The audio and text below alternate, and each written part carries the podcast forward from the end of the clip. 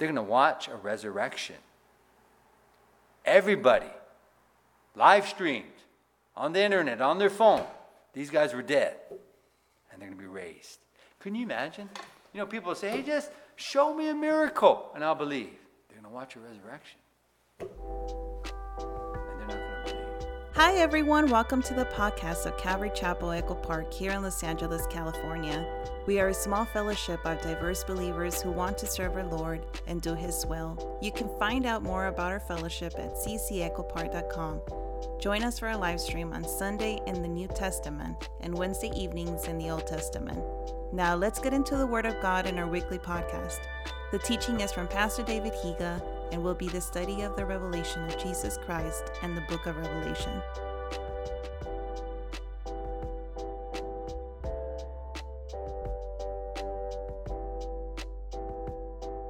Verse 1 chapter says, Then I was given a reed like a measuring rod, and the angel stood, saying, Rise and measure the temple of God, the altar, and those who worship there. Verse 2 But leave out the court which is outside the temple, and do not measure it, for it has been given to the Gentiles. And they will tread the holy city underfoot for 42 months. And I will give power to my two witnesses, and they will prophesy 1,260 days, clothed in sackcloth. These are the two olive trees and the two lampstands standing. Wants to harm them, fire proceeds from their mouth and devours their enemies. And if anyone wants to harm them, he must be killed in this manner. Verse 6 These have power to shut heaven so that no rain falls in the days of their prophecy, and they have power over waters to turn them to blood and to strike earth with all plagues as often as they desire.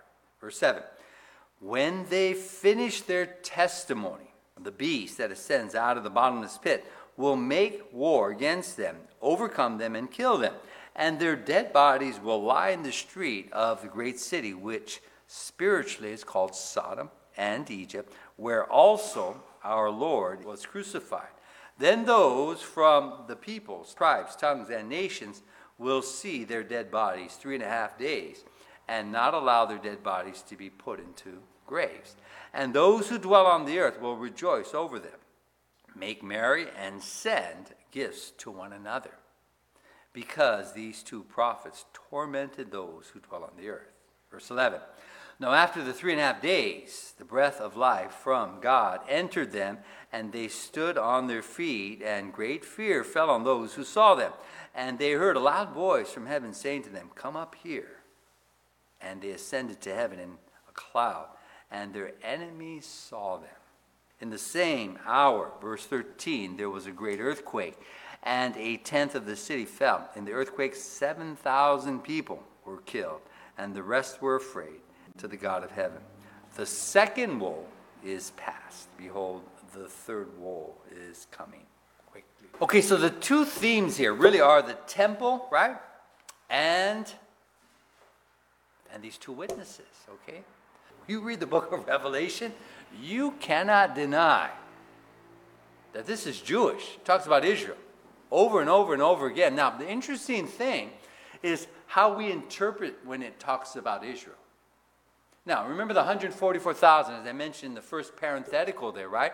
A lot of people, they interpret that symbolically.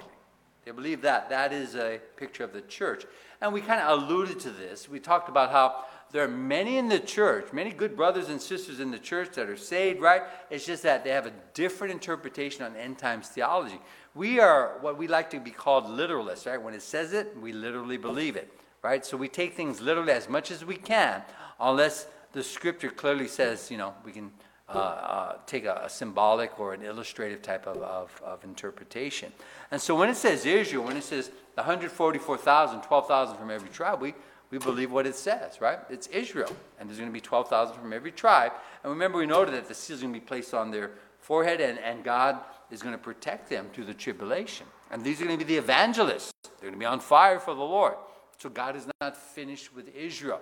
But there are many that believe that the church replaced Israel because Israel's denied Messiah, right? It's called replacement theology. So everywhere you see a reference to Israel, It's a reference symbolically to the church. Now, I don't hold to that, but there's a lot of people that believe that. A lot of good Bible students too, right? And so we want to know that. The reason I mention this to you because when we now read in chapter 11, when it talks about a temple, well, how do you symbolically interpret the temple?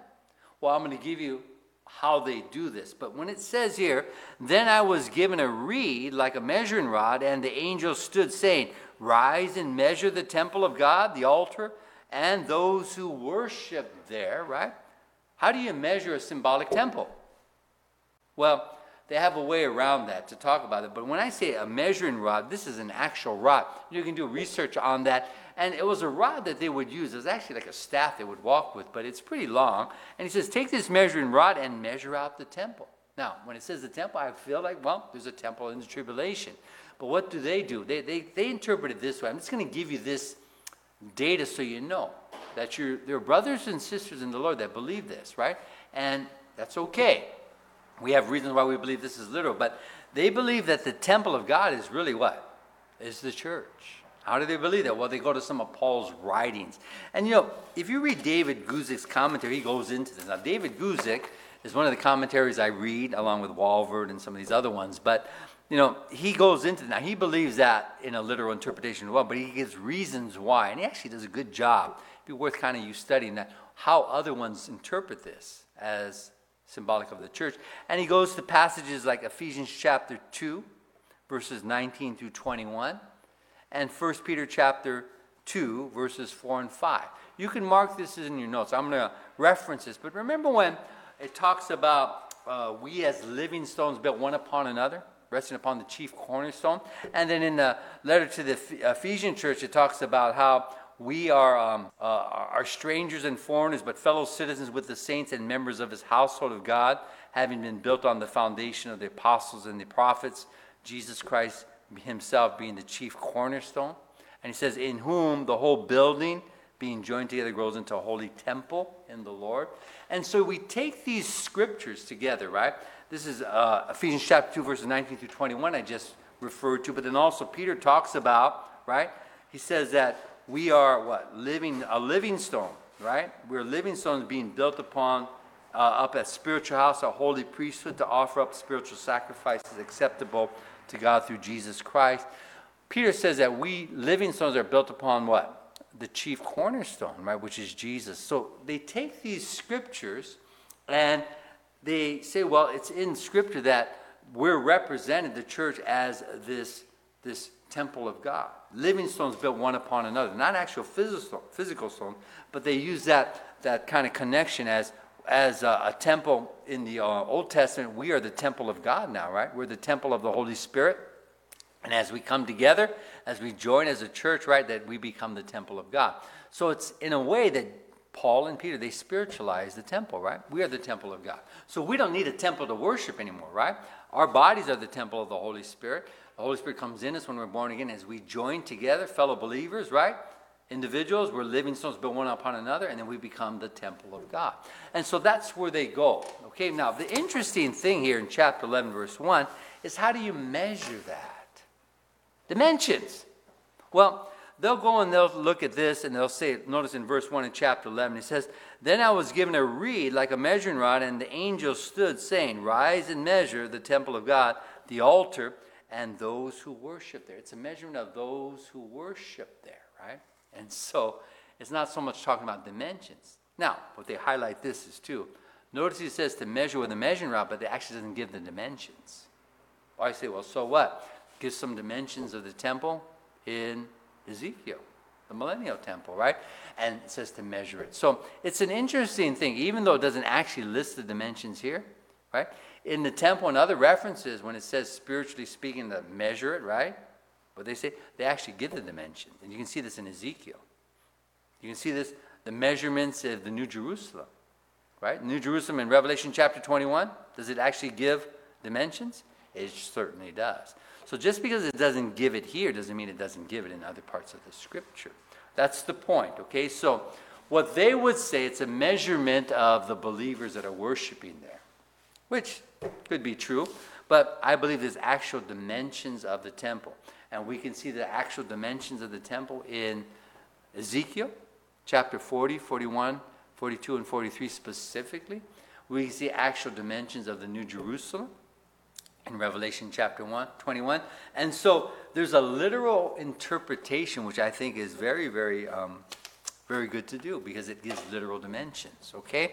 So, all that to say, the reason I'm giving you this is because there is a group in the church, brothers and sisters you might fellowship with, they believe that this is not talking about the actual temple, a physical temple in Jerusalem. It's talking about the church. Now, I would beg to differ because the flow here really specifically talks about Jerusalem, right? A temple in the tribulation in Jerusalem, and two Jewish men, these two witnesses that are ministering at the temple, right? And this is going to fit in how we interpret Revelation literally as a whole. Okay, so let's keep reading here. It says, Then I was given a reed like a measuring rod, and the angel stood, saying, Rise and measure the temple of God. I believe this is a literal measurement, okay? And says, measure the temple of God, the altar, and those who worship there. Okay, so there's that measurement physically, right? But then also the measurement of the people. How many people right, are worshiping there? Now, let's think about this. If we were to take this literal, which I do, right? It's a physical temple. Where's that physical temple going to be built? It's going to be built in Jerusalem. Right? Who lives in Jerusalem? Jews. So who's going to be worshiping at the temple in Jerusalem? It's, it's Jews. Okay, so these two witnesses who stand before the temple, witnessing, who are they going to be witnessing to? They're going to be witnessing to Jews. So in the latter days, and specifically, I think this is talking about the last three and a half years, which is the Great Tribulation. And that's why there's a reference to 42 months, which is three and a half years, and 1,260 days in verse 3, using a 30 day uh, monthly calendar, right? Uh, year. That's why it's referred to three and a half years. It happens in the latter three and a half years. And this coincides with other scripture, particularly, right, Daniel 70th seven, right? The 77, the last seven year period. But remember, he says in the middle of that last seven year period, that 70th week, what's going to happen? The abomination of desolation. That's when Antichrist is going to come in to the what? The temple. Okay, so at the Temple Mount. Let me just postulate this, right? This deal is brokered, right? And they build their temple. They're very happy. They finally get to worship Israel, right? At the temple again. They're very, very ecstatic. And so they think, wow, this person who very well could be the Antichrist, they're going to start to what? Maybe this is the Messiah. But he's not the Messiah, right? He's the counterfeit Messiah. But midway through the seven year tribulation, he's going to want to be worshiped God. They're going to realize they made a mistake. And at that point, that's what Jesus describes in Matthew chapter 24. He says, Flee, because he's going to try to exterminate Israel again. That, I believe, could be what Revelation 11, 11 is describing these two witnesses. They come on the scene right there. When did they come on the scene? I believe when Antichrist is, is trying to take out Israel again. But notice the supernatural strength that they have, the power, right? Nobody can touch them until their ministry is over. Now, their ministry is where? It's right at the temple. And it's in hostile times. So it couldn't be in the first three and a half years when this false peace is broken. It has to be in the last three and a half years when Antichrist turns on them. And so their ministry at the temple. Where's the temple? It's in Jerusalem. And so who's at the temple and who's in Jerusalem? It's Jewish people, right? And so they're ministering repentance to the nation of Israel. So God is not finished with Israel, right? And then we do know this, right? In Paul's writings, especially Romans chapter 11, we see that literally that God's going to graft in the native branch again. And who's the native branch? It's Israel but it's going to be done in hostile times. And so these two witnesses, they're going to be facing a lot of hostility. They're going to be protected by the Lord until their ministry is finished to the Jews. But I do believe that there's going to be a great, great revival in the Jewish nation. But it's going to be at high cost, okay? I believe that's what we're reading, and that's the last three and a half years after the abomination of desolation. That makes sense, right? So that's where there's a reference to 42 months. And then it's also referenced in verse 3 And I will give power to my two witnesses, and they will prophesy 1,260 days, which again is three and a half years, clothed in sackcloth. Why clothed in sackcloth? Because of their ministry in repentance. Their ministry in repentance. Clothed in sackcloth. There's the mourning, the weeping, right? Their ministry in repentance to Israel, to their own. Now, I want to take you to cross reference in verse 4. It says, These are the two olive trees and the two lampstands standing before the God of the earth.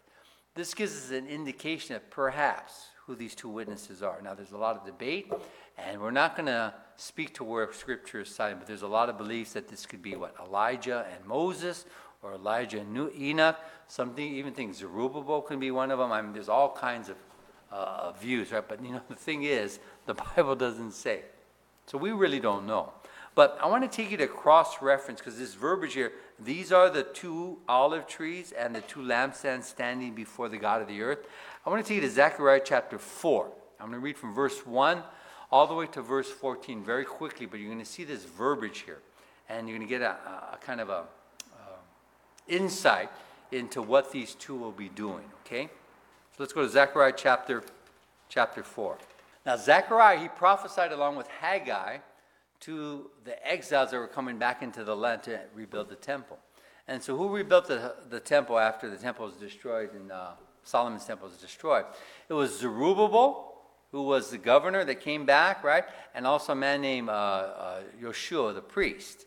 They came back to start the rebuilding of the temple. Ezra and Nehemiah, they come in a little bit later in the second group, right? Ezra comes as a scribe, establishes what?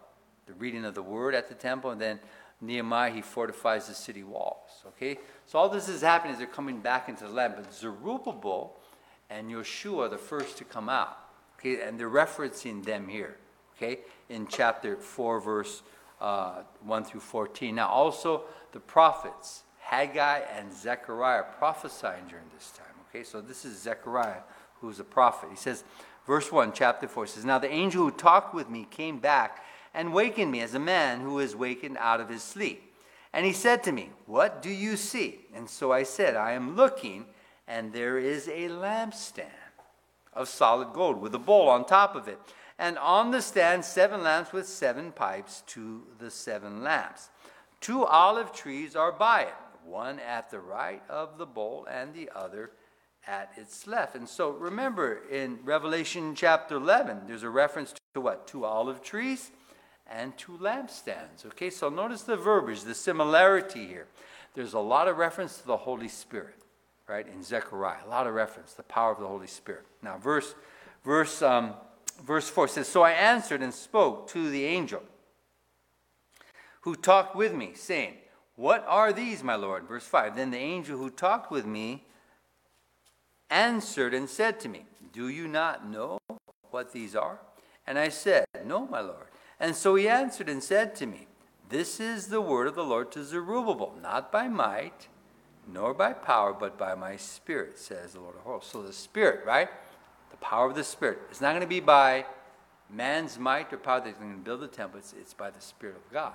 Okay, so now keep reading. Verse 7 Who are you, O great mountain? Before Zerubbabel you shall become a plain, and he shall bring forth a capstone with shouts of grace, grace to it. Verse 8 Moreover, the word of the Lord came to me, saying, The hands of Zerubbabel have laid the foundation of this temple. His hands shall also finish it. Then you will know that the Lord of hosts has sent me to you. Verse 10 For who has despised the day of small things? For these seven rejoice to see the plumb line in the hand of Zerubbabel. Now, the plumb line is used, right? as kind of a measuring device as well. Kind of just the plumb line. It's actually a leveling device. They are the eyes of the Lord which scan to and fro throughout the whole earth. This is another reference to the Holy Spirit. Now, verse 11. Then I answered and said to him, What are these two olive trees? Okay, so here we go. Who are the two olive trees? What are these two olive trees? At the right of the lampstand and at its left. Verse 12. And I further answered and said to him, what are these two olive branches that drip into the receptacles of the two gold pipes from which the golden oil drains? And then he answered me and said, Do you not know that the, what these are? And I said, No, my Lord. And so he said, These are the two anointed ones who stand beside the Lord whole earth. These are the two anointed ones. These two olive trees are the two anointed ones. So the question has to be who are these two anointed ones? Well, I got to just share with you in reference to the second temple built by Zerubbabel, it's Zerubbabel and Yeshua. Zerubbabel is the governor, and Yeshua is the priest. But notice the same verbiage in Revelation chapter 11. Who are those two?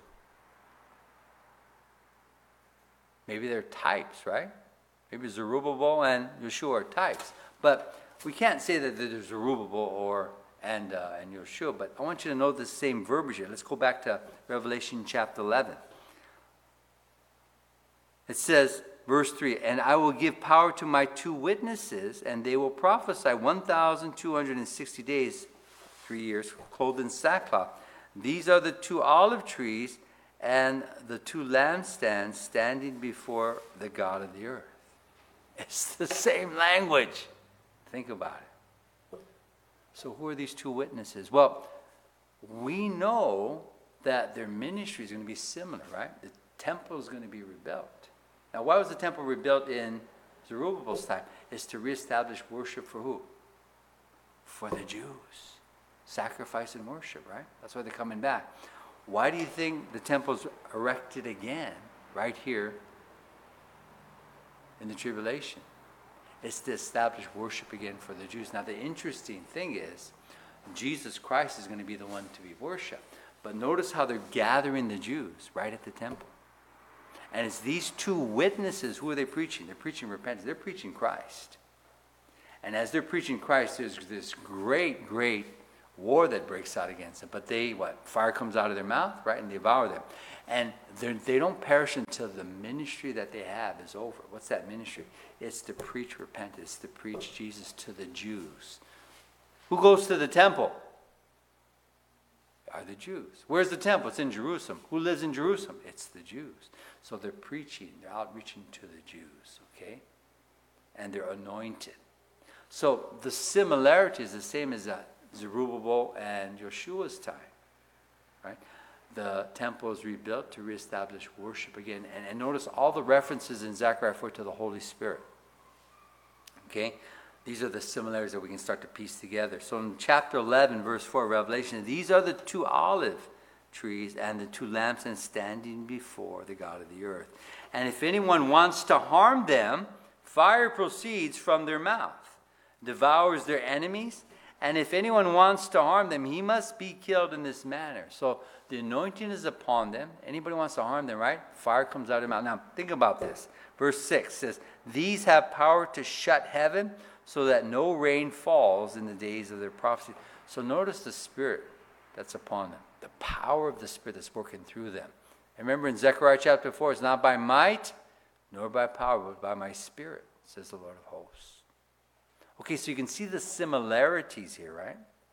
Now, let's keep reading. It says, And they have power over waters to turn them to blood and to strike the earth with all plagues as often as they desire. Now, think about this. This is where people start to kind of postulate. Well, maybe I know who these witnesses are. Who had power to shut heaven so that no rain falls? Actually, to turn rain on and off. Who had that power? It's the prophet Elijah, remember? And so people say, hey, maybe this is Elijah. Doesn't say, though.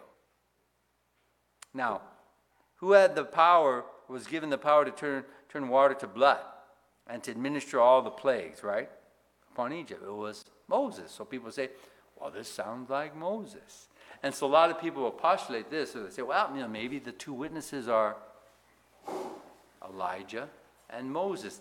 And what they do, what they underscore is that Moses represents what? The law, which came to the nation of Israel, and Elijah represents the prophets, which were the prophets uh, to Israel, right? And so again, it's to Israel. And so people would underscore that. Because we know that these two witnesses here, they're standing in front of the temple, which is where the Jews worship, right? So it's they're ministering to the Jews. It says verse 7, when they finish their testimony, the beast, verse 7, that ascends out of the bottomless pit will make war against them, overcome them, and kill them. So, this word testimony is where we get the word martyr, right? And so it really does fit here, right? When they finish their testimony. So, when their ministry finishes, then the Lord is going to bring them home. I want you to note that, right? It's not a day before, it's not a day after. But I believe it begins, I believe, putting all this scripture together, it begins right at the abomination desolation. Because until then, Israel's in false peace. They think the Antichrist is Christ. But it's when the Antichrist wants to be worshipped, God's going to turn on them. And so it's at that midpoint that we see Satan wants to kill Israel. And that's when these two witnesses appear, I believe. And so they appear in the latter three and a half years. So when they finish their testimony, the beast that ascends out of the bottomless pit, I believe their testimony ends just before Jesus returns. And we're between what? The sixth and seventh trumpet.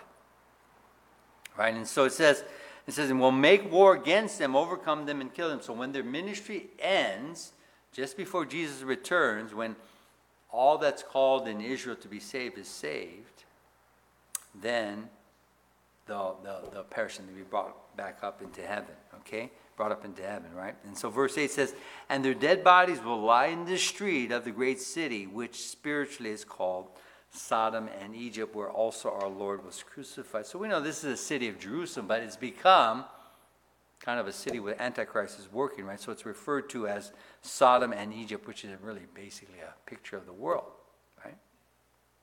Now, verse 9 says, Then those from the peoples, tribes, tongues, and nations will see their dead bodies three and a half days. I believe it's three and a half days when it says it. Okay? And not allow their dead bodies to be put into graves. And those who dwell on the earth will rejoice over them make merry and send gifts to one another. They're going to be having a party. They're going to be celebrating what? The death of these two witnesses. Why? Because nobody can kill them before. And what are they preaching? They're preaching truth, aren't they? Are, right? They're preaching truth. And the world is watching. They're right in front of the temple, but how's the world watching? Well, it's the live stream, through the internet. That's how they're watching. Now, 50 years ago, that wouldn't be possible. But we see how this can literally come to pass. So, three and a half days. So, they're going to be rejoicing. Why are they rejoicing, the world? Because truth was snuffed out. Now, you can kind of watch what's happening on TV right now in this world. People are rejoicing in what? In the lie. They rejoice when truth is snuffed out. so everything's kind of gone bonkers, right? Right has become wrong, wrong has become right. And people, when righteousness is preached, they get really agitated. They get really upset. And so these guys are preaching truth and they don't like it. Notice it says, because these two prophets tormented those who dwell on the earth. How do they torment? it? Because the truth torments those who want to live in the lie. How do you know that? And you just go go to any place in this world and say, you know what? Do you believe on the name of Jesus Christ? Boy, they're going to stone you. If you just say God, I believe in God, it's okay. But we say Jesus Christ, oh man, that's, that's fighting words. You see, this is going to happen. They're going to be agitated, right? The world. And they're going to rejoice when these two prophets die. But note this it says, Now after the three and a half days, the breath of life from God entered them. And they stood on their feet and great fear fell on all those who saw them. Now, when it says all those who saw them, how many, how, who do you think saw them? I think it's the entire world. But you know, isn't this God's mercy? God keeps on trying. He, his desire that all come to repentance, right? And believe on the name of Jesus. And he keeps on, even to the end. You see, people can just watch that and say, you know what? Lord, forgive me. I was wrong. Repent. They can do it at this point, but they don't. Thanks again for joining us in our podcast of Calvary Chapel Echo Park. We hope and pray that you have been blessed by the teaching and join us again as we continue to study the Word of God. Once again, you can always visit us on our homepage at ccechopark.com for more information and teachings from Pastor David. To God be the glory.